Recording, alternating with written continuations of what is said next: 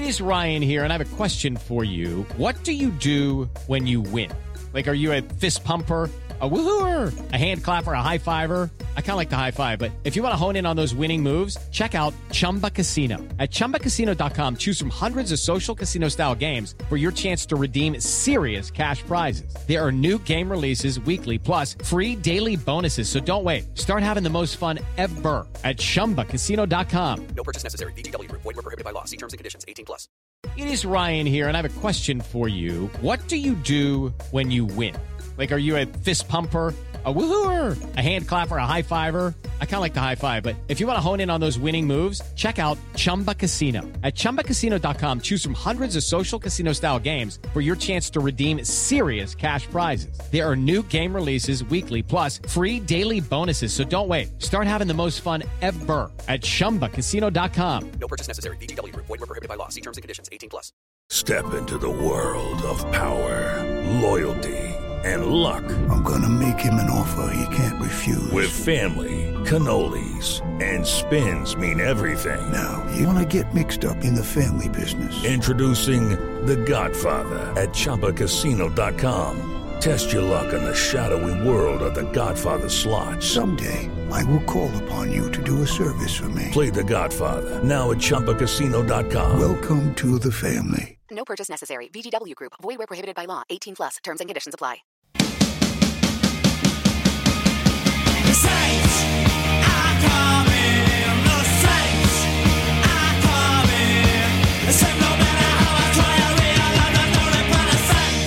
Hello, you miserable bastards, and welcome to the Misery Hunters podcast. My name is Jamie Coburn, and joining me is Sam Smith Good evening. and Mark Jardin. Good evening. Uh, Mark has update on where the other two are. Yeah, um, fair play to the boys. They get a new job this week. They're away up to Dingwall. They're the new PR consultants at Ross County, and I think they've already put a couple of statements out um, over the last few days. So well done, boys. Good to see you getting a bit of exposure. We'll leave it at that. Um, so another one, two on the trot, unbeaten in five now. We will come to Sam because he was the only one that actually went to the game again. Uh, he he's a diehard of the group. But um, Sam, the question on everybody's lips is, how was that Donner pie? Oh, it was really good, but uh, I wore half it to be honest. Uh, I never really expected to. Never came in like a wee bit of foil, so took a bite into it, and aye, half the sauce was getting in my chin or my hands, but it was really good. Could you see big, through the tissue by the end of that? Oh, aye, it was it was non-existent.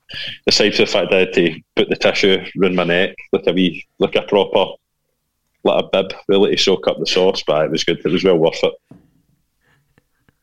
And uh, what everybody doesn't really need to talk about, but what we're here to talk about is uh, the game itself. How how how did how did you see it?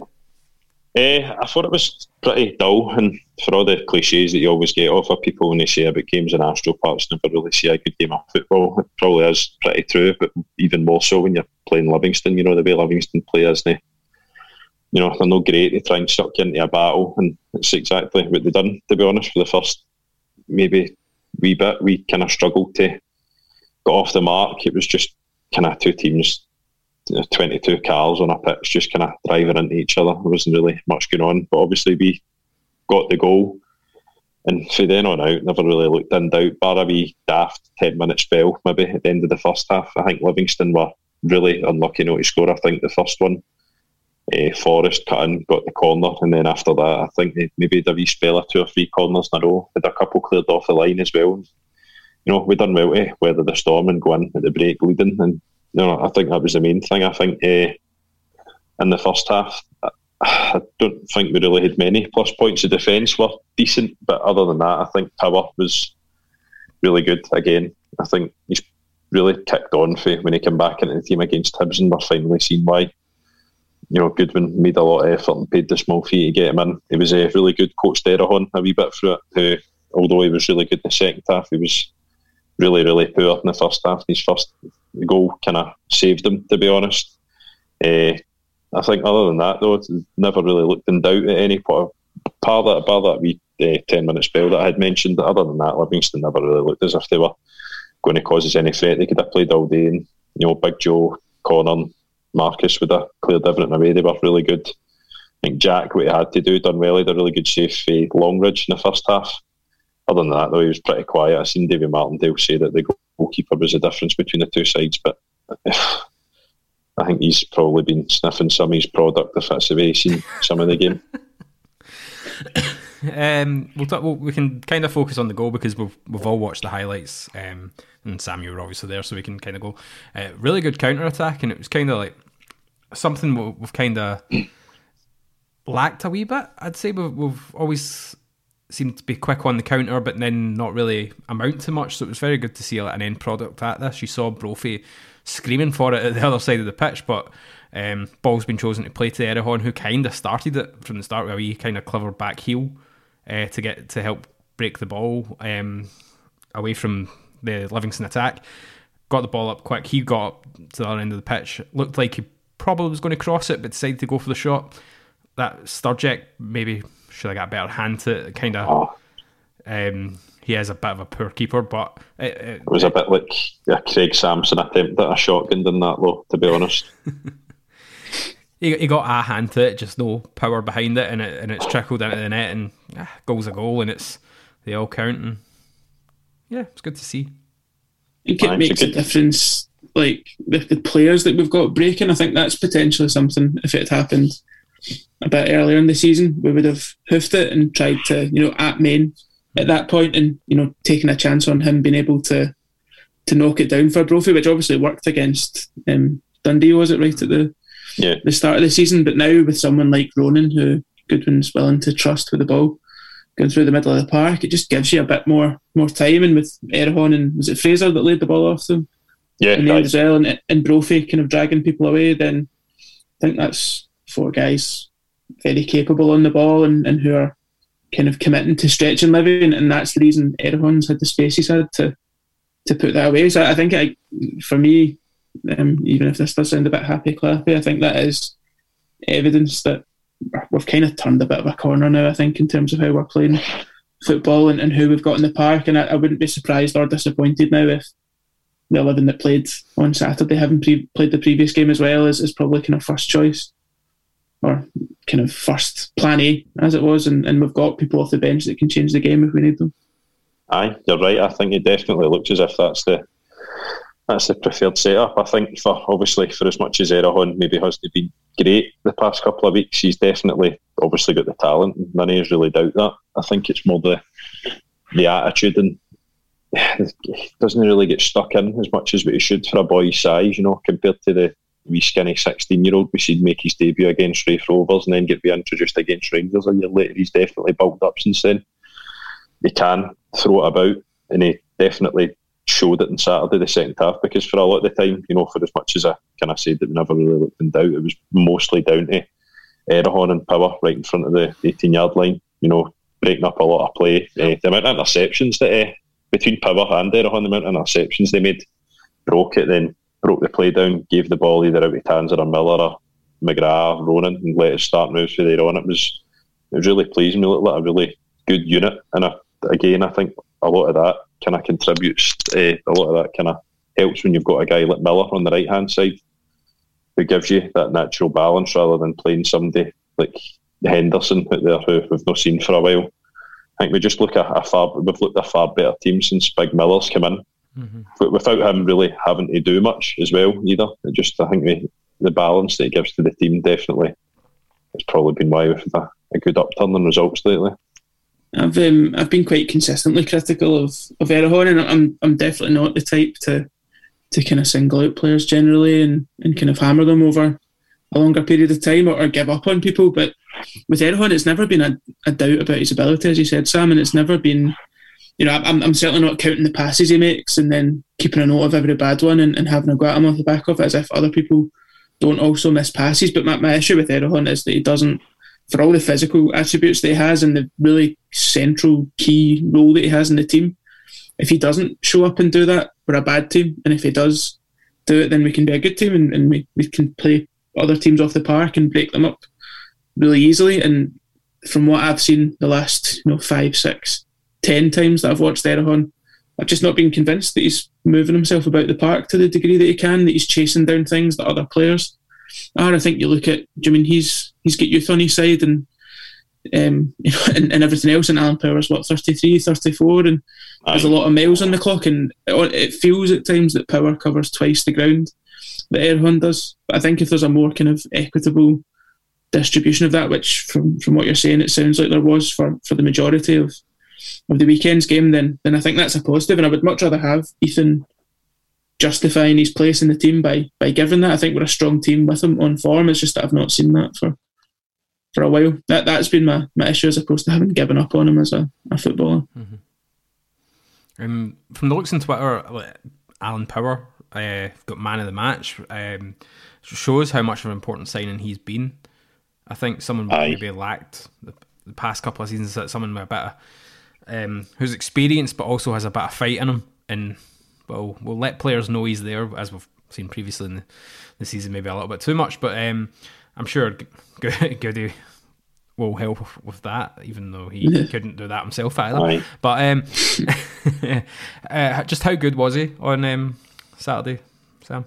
Aye, he, he was really good. I think he's, as you said, obviously the wee incident at Celtic Park. It wasn't a wee incident. They took him right out and get sent off. But uh, I think the the red card at Celtic Park kind of put a lot of people's opinions on him the wrong way. He's no, he's never really. I think he what he does seem to get a lot of attention for is a couple of rash tackles he's made. Putting Not even rash player in the tackles. I think the, the one that he put, his, he went for a high ball with Ryan Jack, Aye. and people just assume that he's a, a dirty player because of things like that. But he's actually a far. I think I've said this a couple of times on here now. He's a, a, a far better footballer than people will give him credit for. I think uh, Andrew Christie's blog was pretty much spot on when he says that. He says it's just he picks up a, a bad reputation. People do forget what he brings to the team. You know, the amount of times he, as I said previously, him and Erhahon were intercepting the ball. But Power's really got a good drive to go forward. He, he's a good dribbler as well. He's doesn't he? He doesn't miss a pass. He always gets out to the right player, knows how to start moves properly, and he's a, a really good asset. And I think the longer he can stay fit and keep playing as if he's in his early twenties, then the more benefit to us because he's, he's definitely still got it at this level. I do feel bad after saying after slagging you though, Jamie, when we played Kilmarnock last year when we bet them two 0 and I said I remember putting in the group chat slaughtering you because I said that Alan Power was done. he was an absolute huddy, but uh, I think that was more just into the guys he was playing with last year Yeah. because it was another man of the match performance again on Saturday for him for me. I Um, think we've we've kind of missed that. Sorry, you know, just um, I think we've kind of missed that dependability of, of effort and also execution. The fact that you, you can kind of trust them not to give much away. We've missed that since that first season of Sam Foley. I think um, just that you, you can you know that the heart of the team's taken care of, and then you're just fitting other stuff round it. I think it makes Goodwin's job a lot a lot easier when you know that you've got that and everything else is complementing it. And I think we've, we've not had that since Foley had that kind of massive drop off between Aye. between seasons. So I think it should Aye. make a big uh, difference to seeing games out this year. Aye, I think as well, like if we had a guy like Power in the team last year for obviously the I think it was more importantly the game that sticks in my head when we really looked as if we lacked the experience in the middle of the park was the semi final of the League Cup against Livingston. I think if you put I think we started with a really, really young centre midfield pair in it. I think it was McPherson and Erhahon who were both a bit naive. And maybe if you took Erhahon or just one of the two of them out and had a guy like Power in, I think it's definitely what we've been missing since, as you said, Foley came in. And I think in games like that last year, we did need a wee bit extra, a bit more experience, a bit of a cooler head in the middle of the pitch, somebody who would never been too erratic and went chasing stuff they shouldn't have, maybe give away daft fouls. I think Power would have probably seen us in the top six maybe last year, seen us probably close out games better than we did. But it's definitely been something that we've needed, and it's good that Goodwin's identified him as the guy that he wanted to come in and do it because the, the budget that we're at and and a lot of teams in Scotland, they would probably kill to have a guy like Power in their midfield. You mentioned uh, about his uh, the reputation that he has, especially from fans outside of um, St Mirren and Kilmarnock.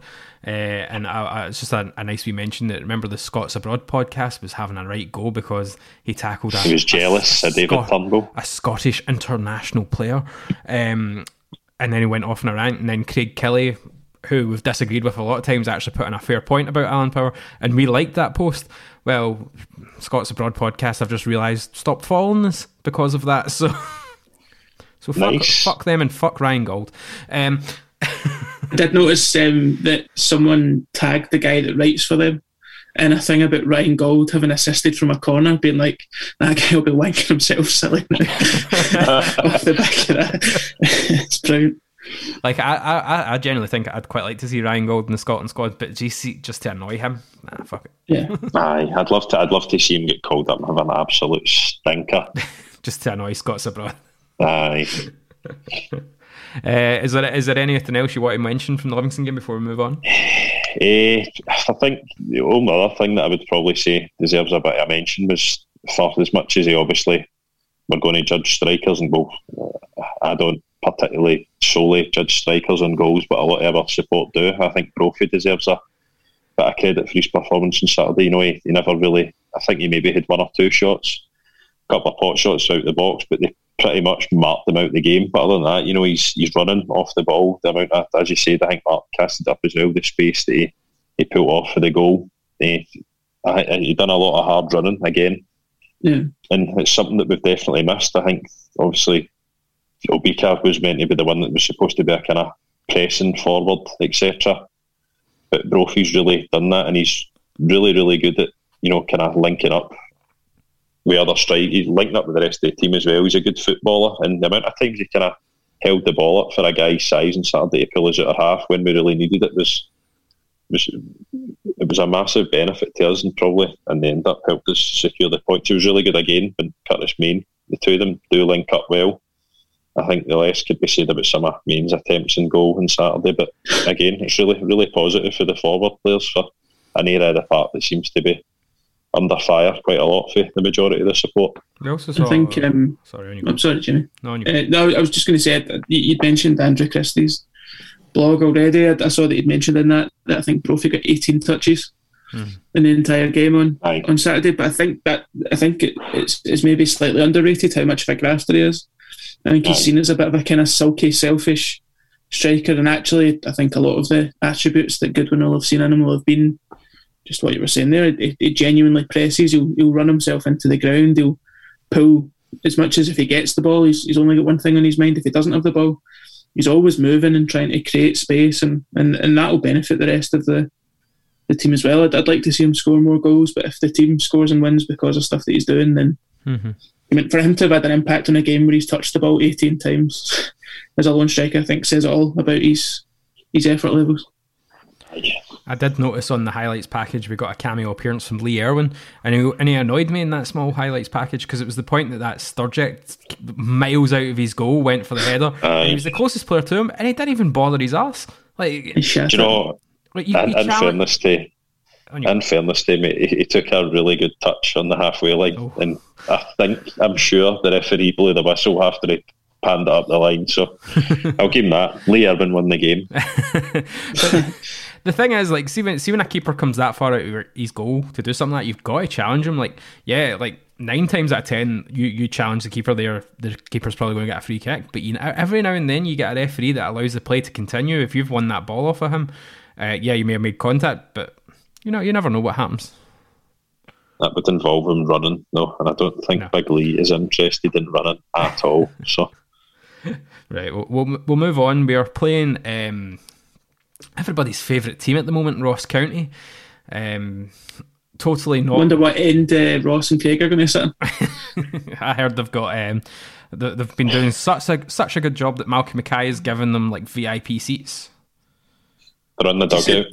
Uh, it just says they have to wear these white um, overalls. But I don't know. They've got really Pointy pointy hats. uh, Aye, aye. More details on that later. I think it's a again, you're not really going to get a better opportunity Mm-hmm. to string three wins in the bounce and playing a, a team like them. They're absolutely humming anytime Mm-hmm. I've seen them this year. They're, it's hard to make a team look terrible on highlights, but they look terrible even on highlights when in games that they've scored goals. I just don't really. I, seem to think their fans are pretty disillusioned with having that tit as the manager as well. And I think they're there to again, as I said, with they're there to be got at. They're, no, they're, they're leaking goals constantly. They've got a really inexperienced team. You'd like to think we could go up there, maybe reintroduce Main for Erhahon, but I, I, I don't really. I think any team we could go up there with the likelihood is we'll come away with three points. We went away up there twice last season and came away with two wins without really doing much for hmm. them. They're just a team who really look as if if you go and set up defensively, they're really going to break you down and they'll make an ass at us at one point and eventually give you a goal. So, aye, it's, it's a, a winnable game and a chance to put a bit of daylight between us and the Diddies in the bottom three. Mm-hmm.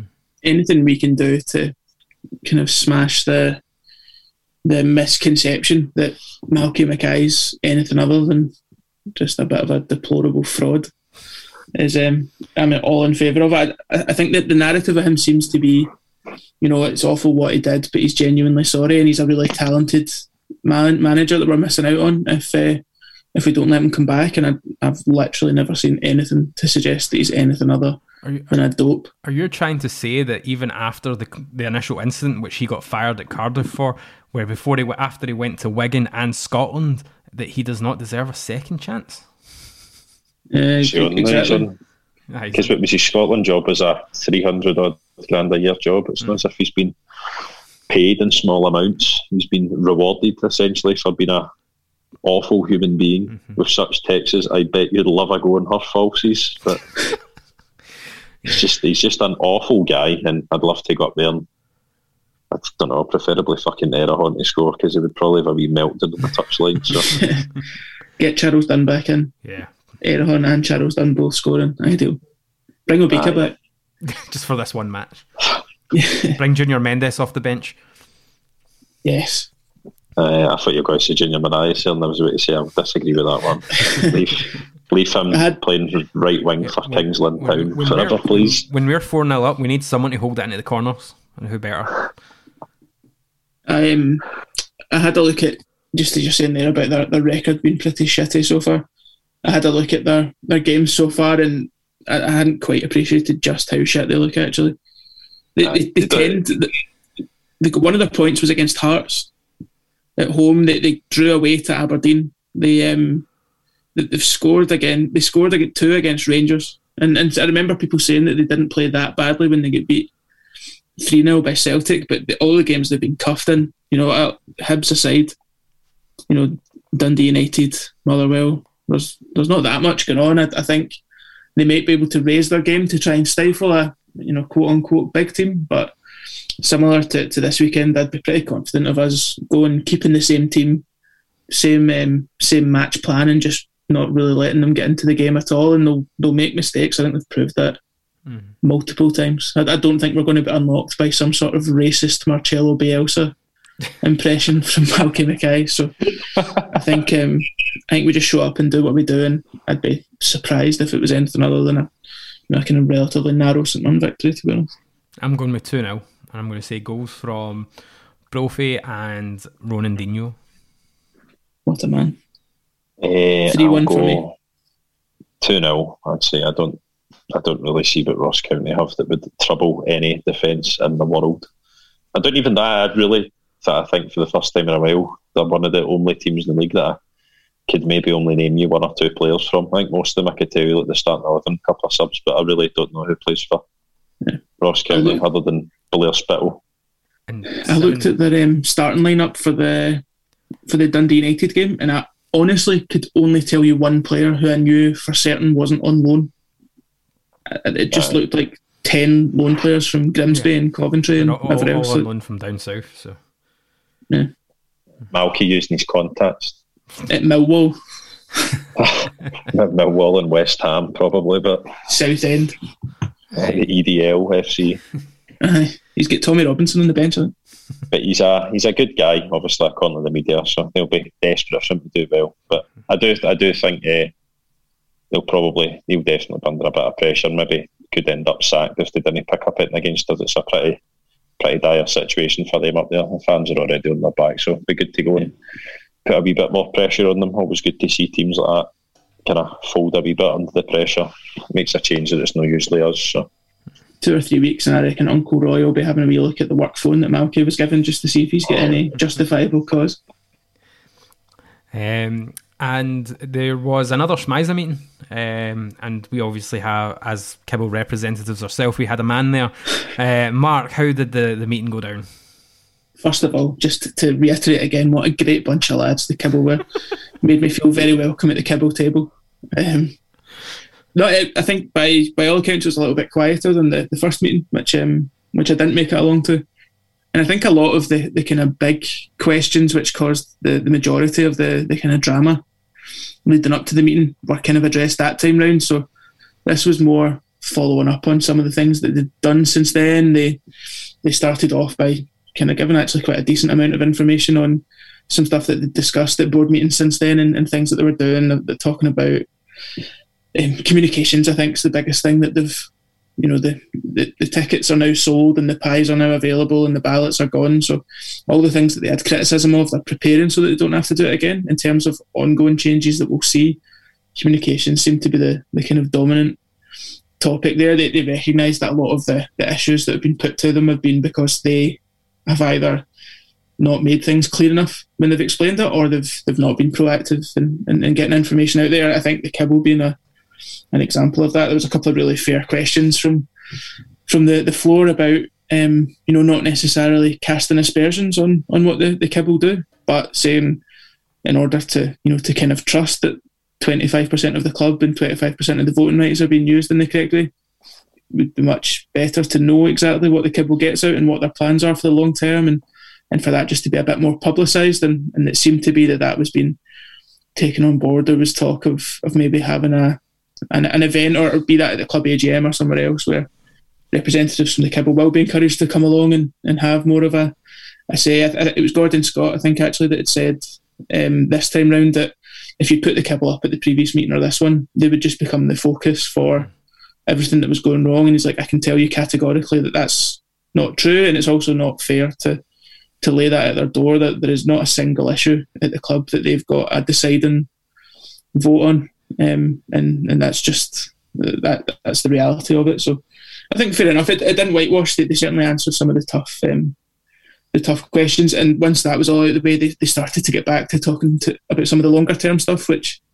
I think fan ownership and, and everything else could could lead to. So loads of um, conversation about making better use of the space at the stadium, developing parts of the stadium. Um, I know there is still a, some kind of uh, dis, uh, discomfort with the idea of the 1877 club being like for you know a kind of closed members and set up and, and everything else. But I think again that the club kind of dealt with it as as well as they could. It's capacity for 240 and there's 220 members. So if you want to be a member, you can sign up. And it's right that those that have paid through lockdown and everything else get a guaranteed seat if they've they've reserved it, and it's kind of not going to change much from that. Um, a lot of people raising questions about us compared to other clubs like Livy and having two two um, um, you know kind of members bars and, and, and stuff available for fans around the ground that away fans are welcome in and revenue that we're missing out on that as, as a result. And, and again I think across the board um, I think there was five five people speaking in, in total from the club side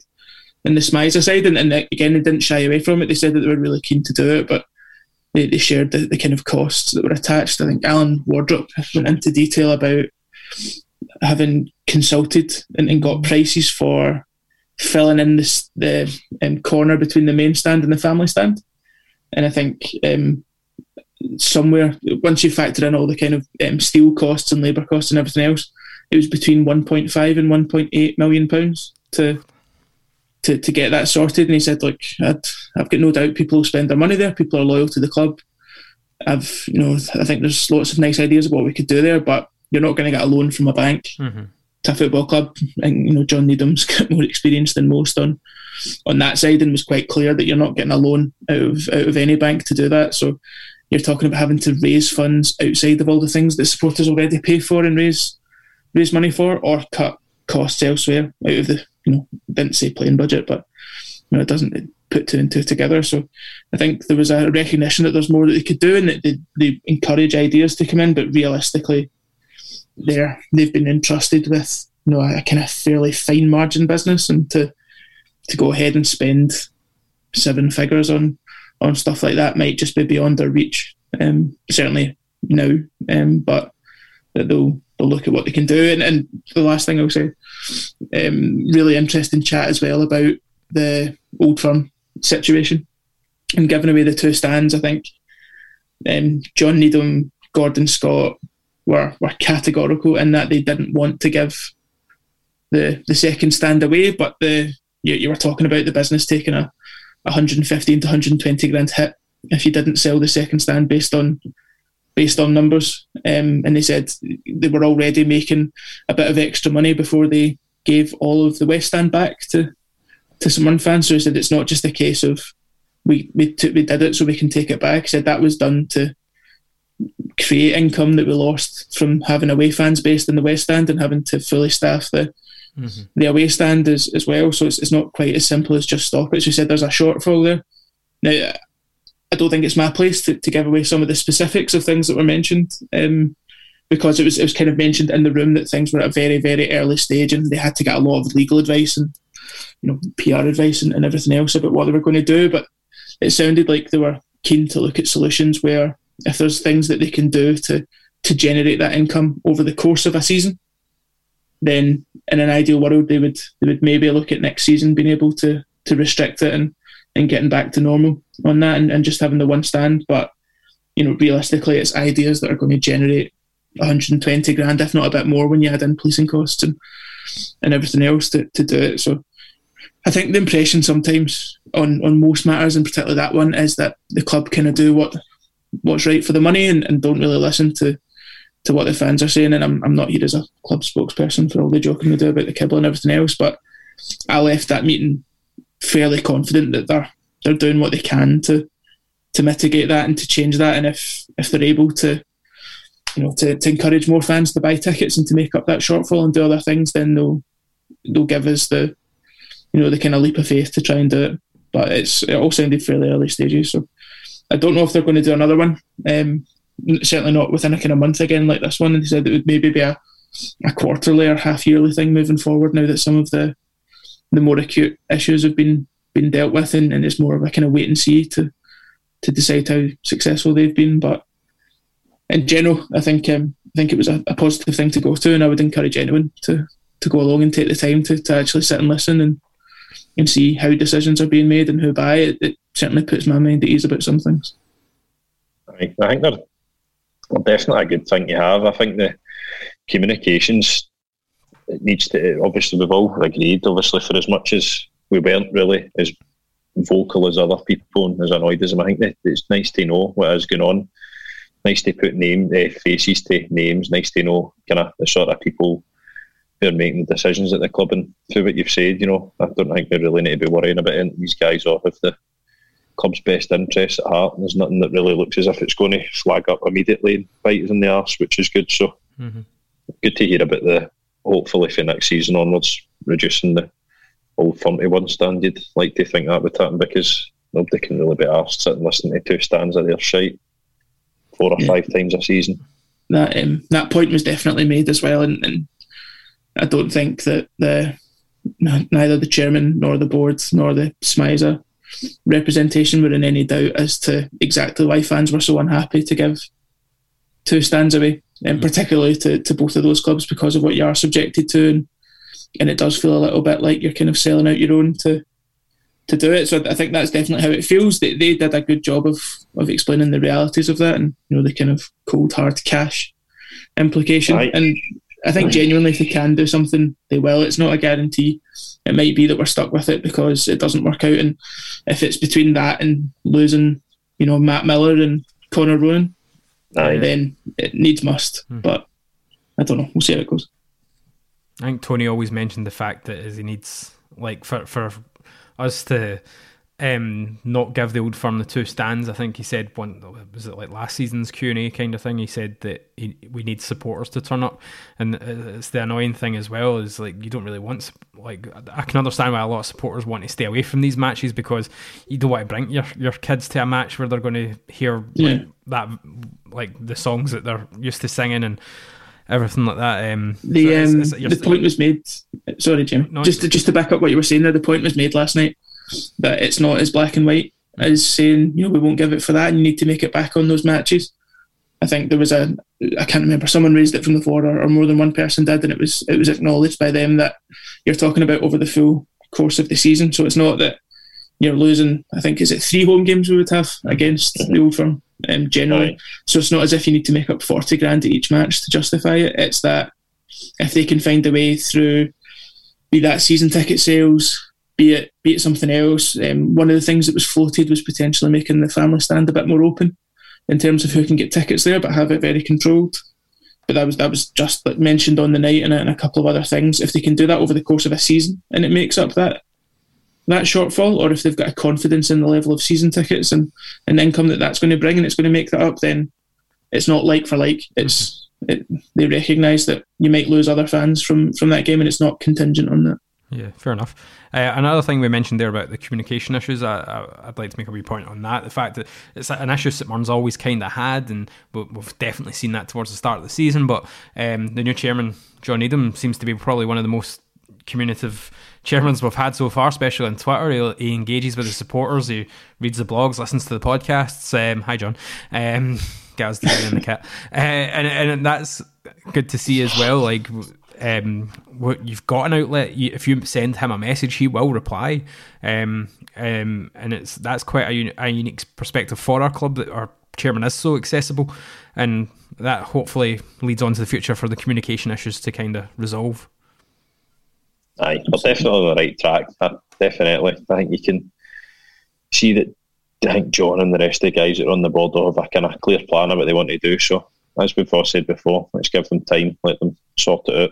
We're no kibble or SMISA, spokesman, what we've been called before. I think it was a it was a, a club a club walkover act, I think we were. So aye. Well, no that I think we're just more pretty sensible heads on that these things take time and aye, hopefully John can do the job to the best of his abilities, which I don't really have any doubt he will. And uh, before we move on to your wonderful opinions, uh, we we're here. We may as well talk about it. Scotland are playing this weekend. Uh, we are playing Israel again, and then following that, Faroe Islands away. Um, this isn't just a case to show in our new merch that you can buy on miseryhunters.co.uk. Lovely meatball T-shirt, of course, with um, our former player John McGinn and a and a in the Scotland shirt. Um, but I thought you came through the Hibs Academy, no? no, no, no, no. Yeah. Unlike popular belief, believe it or not, he is a he's a product of the Ralston Academy. I've heard So the he's, Ralston uh, Academy is what the McGinns called their be- parents called their bedroom. Many a child's been conceived there.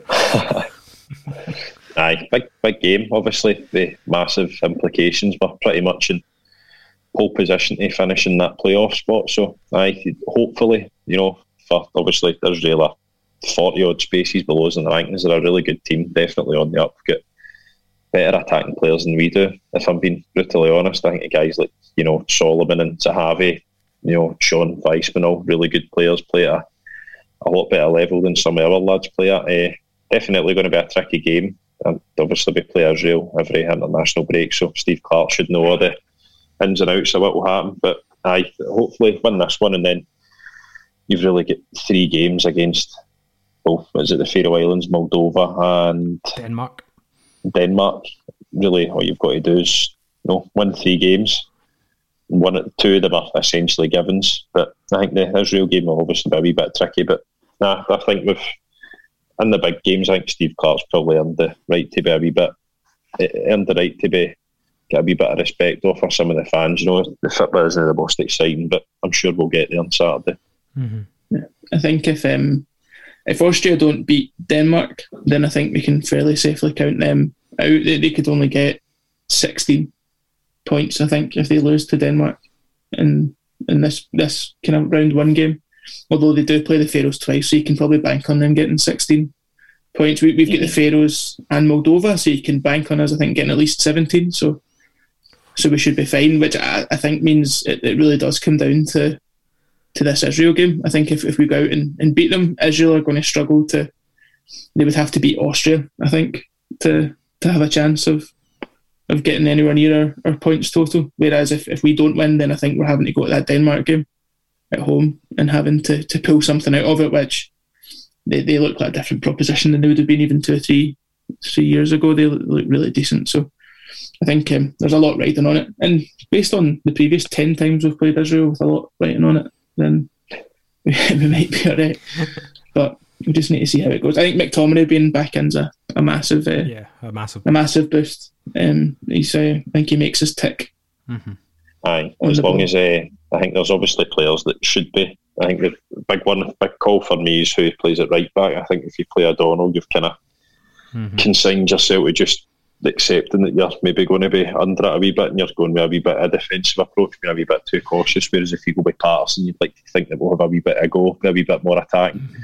Yeah. They kind of mirror what Robertson does on the left hand side for obviously Patterson. A lot of people are kind of weird about him. Like, oh, he doesn't play enough for his club, regardless of whether he plays enough for his club or not. He's probably he is the best option we've got at right back. He's He's been getting. O'Donnell Love plays a lot for his club and he's shite. Yeah.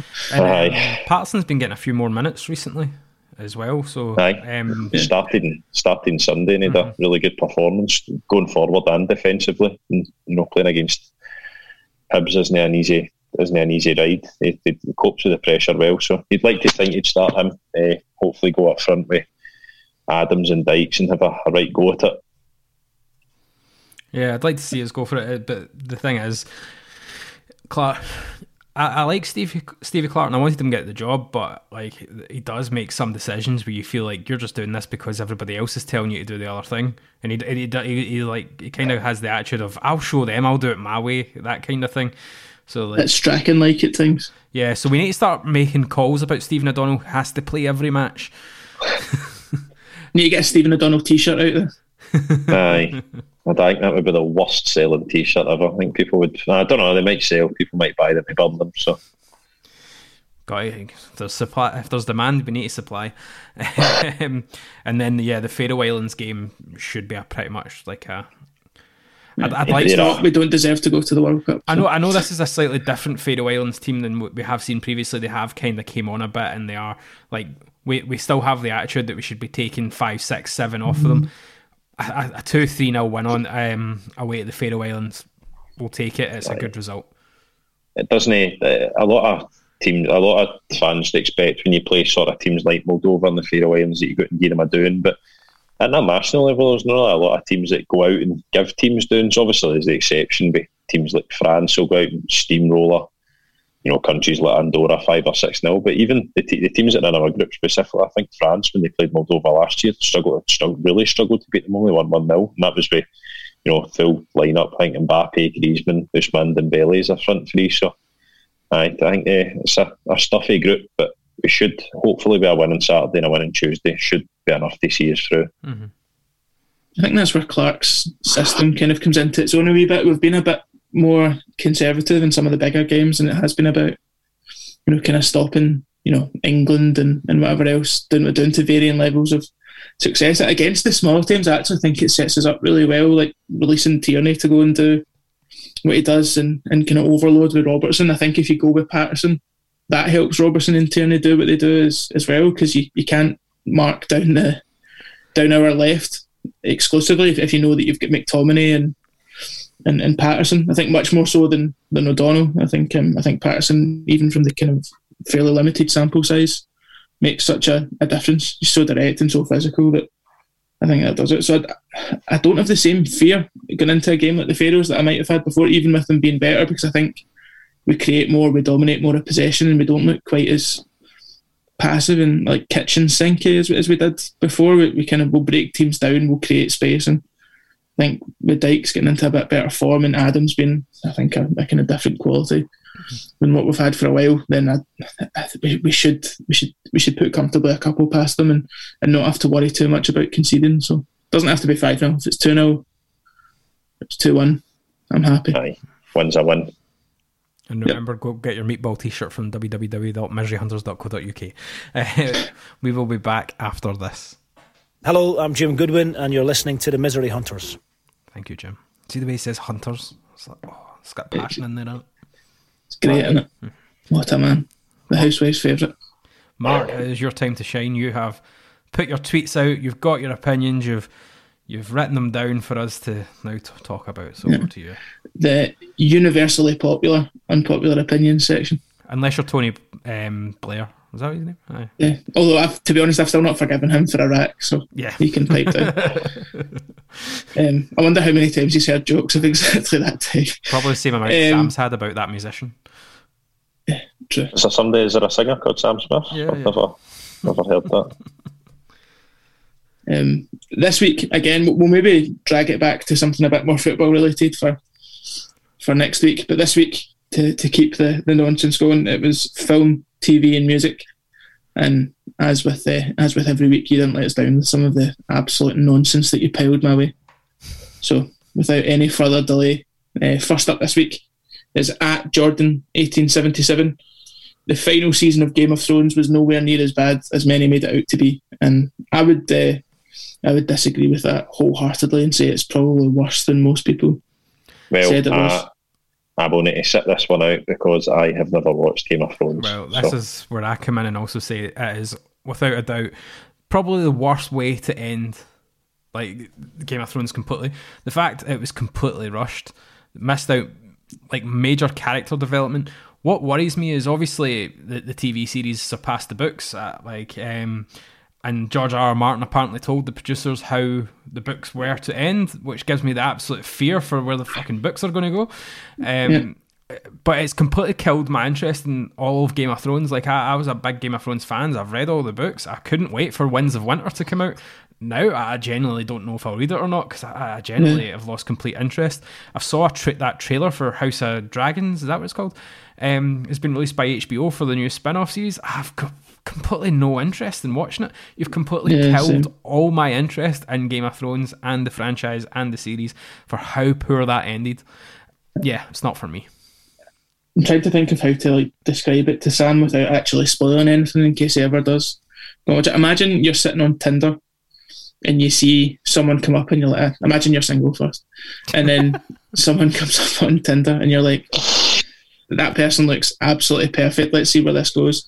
And you start chatting to them, and the more you chat to them, the better it gets. And you're like, oh, this could be like the single greatest date of my entire life. And you, you organise to go out, and wouldn't you know, you go out for that date, and even better in person than they were on on Tinder. And just with every every added hour, every added every added experience, it gets better and better. Like this person, they, they could be the one. This this. I know it's only been four hours and a couple of pints and Lebowski's, but this could genuinely be the one. And then you walk home from the flat, from from the pub to your flat, and it's like, right, well, you know, it's I don't I don't like where we're going. It's maybe not the best area, but it's been so good up to now. It doesn't really matter exactly how and exactly where the date ends. I know that it's going to end well because you know it's it's been so good all the way through. And you open the door, and it's the most disgusting flat you've ever seen in your entire life. And they punt you and walk the door in your face and send you up the road, and you're left wondering why you bothered putting all that effort into over the previous eight hours slash eight years. I was half That's Game of Thrones. I was half expecting you finally get to the bedroom, you open the door, and it's that the lassie's bedroom that was on Twitter with all the Union Jacks all over the place. It's Champagne Joe. Oh, gee, oh man. But that was a very specific uh, example there, Mark. Has this happened to you previously? I really liked Game of Thrones. I might, I might have uh, sprinkled some, some little bits of my own dating history into to that, but that was purely a purely a metaphor. I assure you. I, I think comfortably that's a that's a shite opinion. I think anyone who who genuinely enjoyed the last season of Game of Thrones is at it. Like I think you're you're saying that to be funny. That's that's the pineapple on pizza of television Yeah, opinions. you're trying to be edgy. You're almost as edgy as I know. Sam says he's never watched it, but he didn't make the tweet going, "Am I the only person to have never watched an episode of Game of Thrones?" Oh, I'm so edgy. it's like that. That would have been Well, that would have been more edgy than that tweet. It's it's on the list, so Don't do it to yourself, Sam. It is really good. Like it is worth watching it, but as long as you don't watch the final season, you're probably good. Imagine you're downloading a film and it batters through at a pace you've never seen before, up to ninety five percent, and then doesn't download and you don't get to listen to it and don't get to watch it. That that's that's what it's like. It's ninety. It's it's ninety five percent amazing build up and then no drop. Yeah, and then they also build thinking- up this massive evil enemy to come, and then they shoot the entire fight scene as if they done it under a bed, like with no lights. Yeah, You cannot see a stinking. thing. It's They not getting into who it was, but they built up a race of undefeatable warriors only and then kill them in the dark in 14 minutes. yeah, essentially. it's genuine. It's genuinely shite. So, without much uh, further debate, I think that's certified unpopular. And to be honest, if that was unpopular, I think I know where the next one's going. At King Chadis, Twilight was fucking class, and the people who passionately hate it need to go outside. Aye, So I'm, if, I'm uh, if you with that. listen, uh, if you listen carefully, You're agreeing with that. I like uh, I like Twilight. I, I know that's probably the worst, maybe up there be one of the worst things I've said up there be no like desserts, but Twi- Twilight was good. I think it's a very, very bad rap. I'll hold my hands up. I've only seen parts of the first one.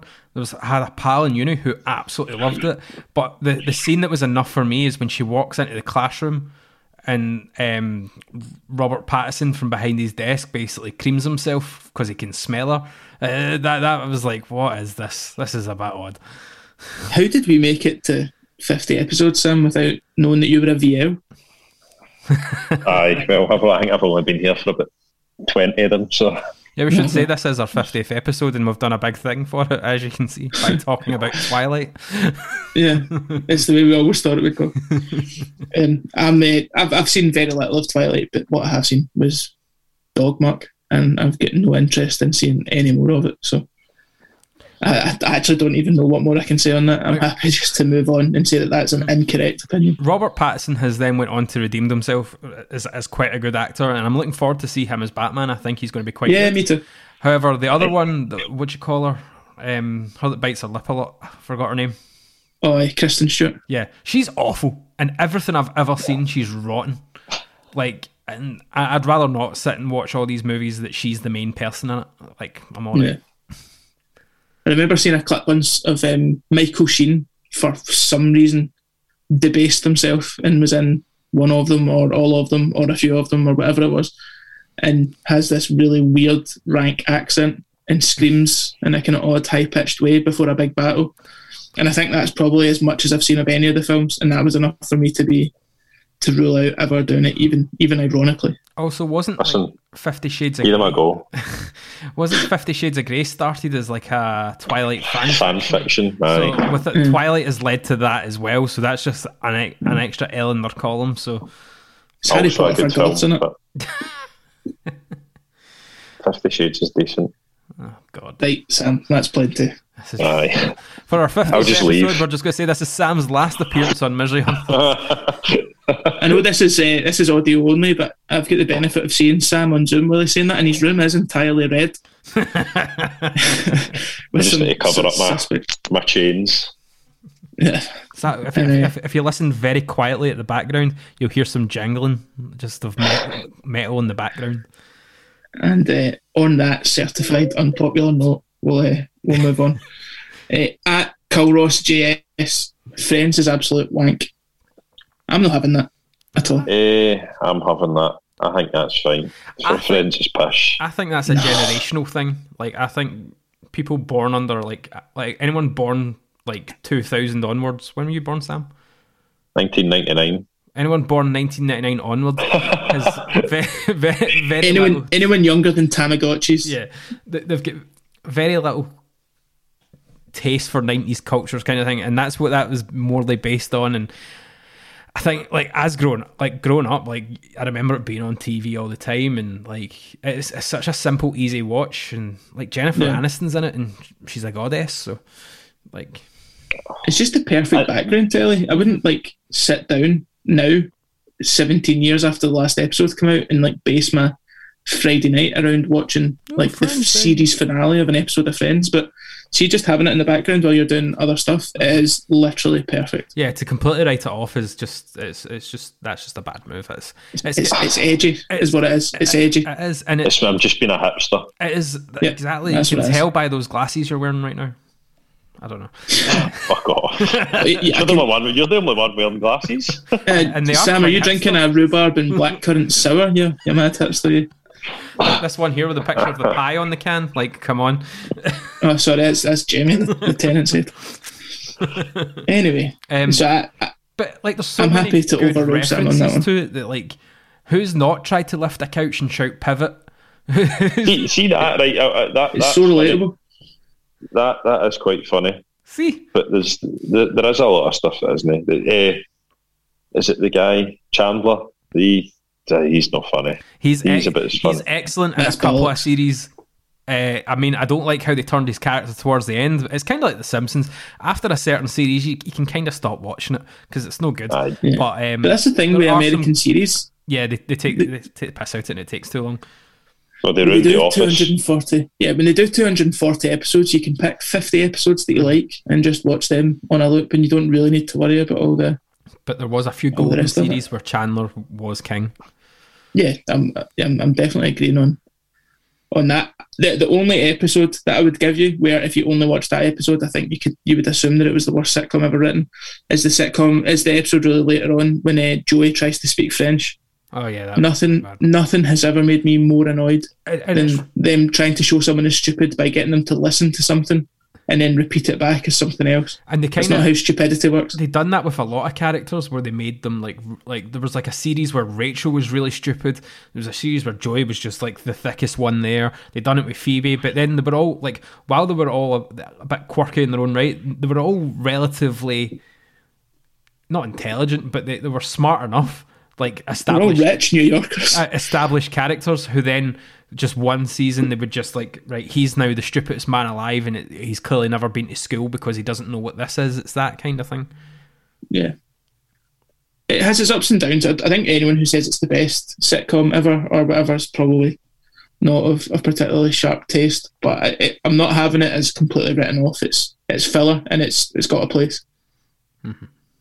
I would have it as that, and my decision's fine. So there we go. And uh, finally, although there's about twelve different opinions to, to work through here, we'll just go by is uh, one by one what? one by one we'll do it one by one yeah, do it quick fire. Uh, the, the Twitter account is another one of the, the club who puts their full name and phone number in there. So it's at Darren K 05272768. Oh. Um, just in case anyone wants to send them send them some WhatsApp later on. Send Um, them a link to Twilight on Netflix.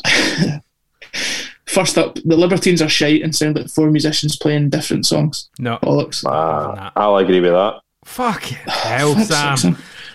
first two first two Lib- Libertines albums are, are and maybe They're maybe it's just my age. Maybe it's because I was sixteen when they came out. But first two Libertines albums are class. I've seen the Libertines live a few times and Pete Doherty by himself he he's an excellent musician like and the shows are great like I'm not having that they're, they're bad like no Yeah, I mean, you can Ah, write nah, off maybe- almost everything they've done since 2008, which is fair enough. I mean, I don't know. That, that last album had a couple of good tracks on it as well, so I'm not totally against. But I, I'm a, I'm a fan of Libertines. So Yeah, Maybe I- just I, not my, or maybe just not my cup of tea. and I like. I'm I, think what like a comparable band would be for you in the kind of time frame that you're talking about, like The Wanted or something. Busted. McFly. Five Seconds to Summer, huh? whatever they're called. I like how you said Five that band seconds and then summer, went, "Oh but- shit, I shouldn't know who they are or whatever they're called." I just realised suddenly how old I sounded. One of the current acts, look, Wham! um, and I, I think you're. I mean, it sounds like me and Jamie are just going to disagree with Sam Yeah, I think, all of these. I think but, it's uh, that generation thing. yeah, out, uh, outvoted on that. Um, they're certainly not shite. They might not be the best band ever, but they're, they're not shite. Uh, second up, Sons of Anarchy is just dreadful.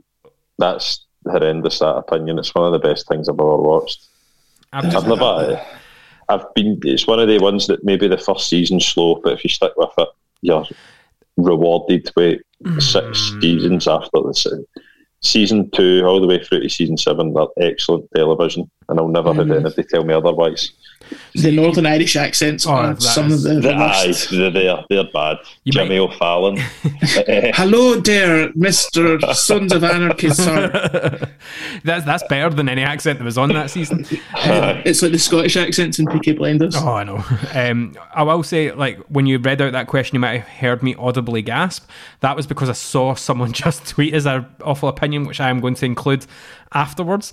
Uh, I'll, I'll bring it up, don't worry. But um, Sons of Anarchy, I mean, I, I did watch it, and I remember being annoyed more than enjoying it. but it, it was one of those things I stuck to. There were some good mo- moments. I really liked the character Half Sack, who was called Half Sack because he had half a sack. But then I really went off that character when I found out he actually committed murder, then killed himself in real life. So, eh.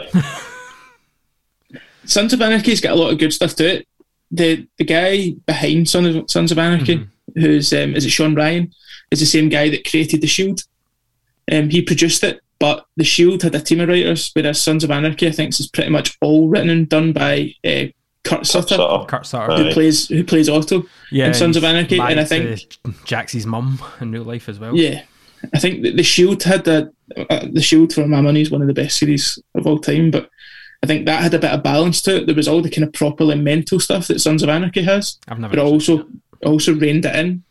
Whereas Sons of Anarchy for me had like lots of good ideas, but just would disappeared up I've never. I up its own arse sometimes, and also sometimes was just like stretched belief. Yeah. So, so by the time it finished, and I I won't say what happens in the final episode, but by the time what happened in the final episode happened, I was literally out my seat cheering because I was so done Mm-hmm. With anyone involved in it that is true. at any point. And um, I, w- I will say I've never actually seen the Shield, but uh, I, I'll your recommendation. I'll give it a watch. But what, there are two points that I did quite like about Sons of Anarchy was they try to bring some realism because like Happy from that was a member of the real Hell's Angels. And the guy who they visited in prison a lot, like with the kind of voice box, he was a original member of the Hell's Angels from like the 60s, who features a lot in Hunter S. Thompson's book, Hell's Angels, which is definitely worth a read because that guy was a mad bastard who, after Hunter S. Thompson read his book, decided he didn't like it and he beat Hunter S. Thompson up in a car park nearly to death because of it. It's definitely worth it's worth a read. Um, but that he is a mad, horrible bastard, and it's crazy that he's actually um, still around to uh, even appear in there. I don't know if he still is now because it's been a while since Sons of Anarchy. He's probably dead now, but yeah. I'll um, I'll always be grateful that Sons of Anarchy exists because I was once in a pub in Ayr before a wedding in Ayrshire the following day, and uh, loads of guys in motorcycle cuts come into the pub, and uh, someone was I was with referred to them as the Huns of Anarchy, and I think it's just about the funniest thing I've ever heard. I will say it is absolutely. I, I did work for a spell in A1 Toys in Braehead, and you used to get people come in all the time that were wearing the Sons of Anarchy leather cuts and all that, and you're just like, oh, okay, that's a bit too much. Usually with a Braehead clan shirt under it. Nice. Which is good to see. That's what you're wearing the now, Sam, as well. Good on you. it's, it's a mixed bag that you've got on, but it's. You- you I do- keep changing. Um, eh, Darren also thinks Friends is, is dreadful, but we can um, we can move on on that. from that. Muse are pish. I haven't seen again. Maybe it's my age, but I saw Muse at bolted from school in fifth year at Glenny. Got the train to Edinburgh. Saw Muse play at Meadowbank. Got the train home, and uh, all in the one the one evening. And then on the Friday went through and saw Radiohead play at Meadowbank Stadium as well. And it was just about the greatest three days of music and skiving that I've seen in my entire my entire existence. So Muse will always have a place in my heart for that. So Ah, these are good. I am not a huge fan of Muse. I've never really been a huge fan of Muse, but I've understood everyone's always said, "Oh, they're one of the greatest live bands ever." And I, I was at Glastonbury when Muse played, and I was like, "Do you know what? I'm going to give them a chance." And do you know what? I was bored. I was so disappointed, and I was bored. And after about three songs, I decided to leave, and I instead went and watched Pet Shop Boys, who were a hell of a lot better and a hell of a lot more entertaining. I'll admit. And then they were playing T in the Park the same year, and I, and I tried again, and I was like, I can't do this. And someone I was with was like, Yeah, they're they're not great. And I don't know if it was just maybe they're not set for a festival or whatever, or I don't know. I, I just maybe because I'm not a huge fan of them, I, I just wasn't really brought into it, and we decided to leave. But the only unfortunate thing was, I think the only other act playing at the time was Black Eyed Peas, who were equally as atrocious and kept saying that "Hello, Glasgow." They kept doing that. Um, my uh, my wee cousin was also at that Meadowbank gig, so I think he'd been like 16 at the time. and for whatever reason, him, him and two of his mates went along properly early and went into the stadium as like doors opened, and uh, they found a football inside the inside the like so it was on the pitch at, at Meadowbank, and they found a football just kicking about. So they were like playing longies in the in the like in the ground waiting for the concert to start. And uh, a guy come over and I'm like, "Oh, you guys, you playing football? Uh, you like football? Do you play fives? And I'm like, "Yeah, yeah." So do you fancy coming for a quick game of fives for the next like hour or so? And he was like, "Aye, like, but we've just come in with our tickets." And I was like, "No, no, it's, it's fine. It's, it's kind of backstage if, if you want." And they went and played the game of fives with Muse before before they played the gig. So Cool. Aye, um, good, uh, good lads in my book. They're a, a proper kibble bunch of boys. I will admit, I do love the one when they were on TV and somewhere in Europe and they asked them to mime, so they like they all swap positions and Matt Bellamy's on drums. I quite enjoyed that. yeah, it's brilliant. Uh, and uh, finally, from uh, from Darren, Doctor Who is for wins. That's uh, that's a firm agree in my book. I agree. I- I've never liked it. I've tried many times and I- I've not really got it. I've, I've tried, but no. it's not- Aye. Kind of shite. Fair enough. David Tennant, Matt Smith, Peter Capaldi. I can't remember the current um, Jodie. Whittaker. Jodie Whittaker. Jodie Whittaker. Good. It's it's fine. It's harmless. I don't I don't begrudge people a bit of fandom for it and whatever else. There's much worse things to be obsessed with, but I'm I'm also not that. The fans I think if it's um, if it's if it's tame enough to show before Newsround, then I'm uh, I'm not that fussed about it. So Their fans also love John Barrowman, who we now know is a mad. We're all shocked to learn is a mad, creepy character. who could have predicted it? So I'm going to mention this opinion that's just came in that I saw on my phone and I audibly gasped when he said Blink 182 and all that kind of music is the worst music genre going. I'd take classical FM over it.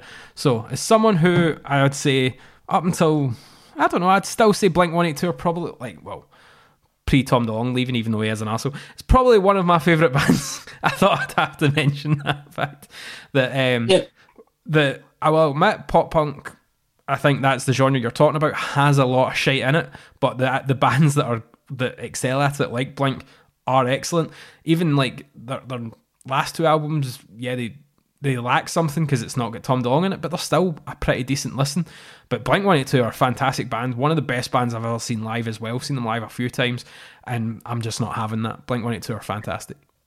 Eh, aye, I like Fully Blink 182, but I don't really know any other bands in that sort of genre, so Newfound Can't Glory, great band, Uh, great band. I really like- Alkaline Trio, I- great. I was going to say Alkaline Trio are awesome, which is weird why I don't like the Alkaline Trio Blink kind of mashup that's going on at the moment. But um, even Angels and Airwaves originally were quite good before Tom DeLonge went full fucking. Actually, I say that their their, la- their latest album is actually quite good as well, and Kiss and Tell's probably one of the best tracks he's put out in a long time, which is relatively new as well. So give that a listen.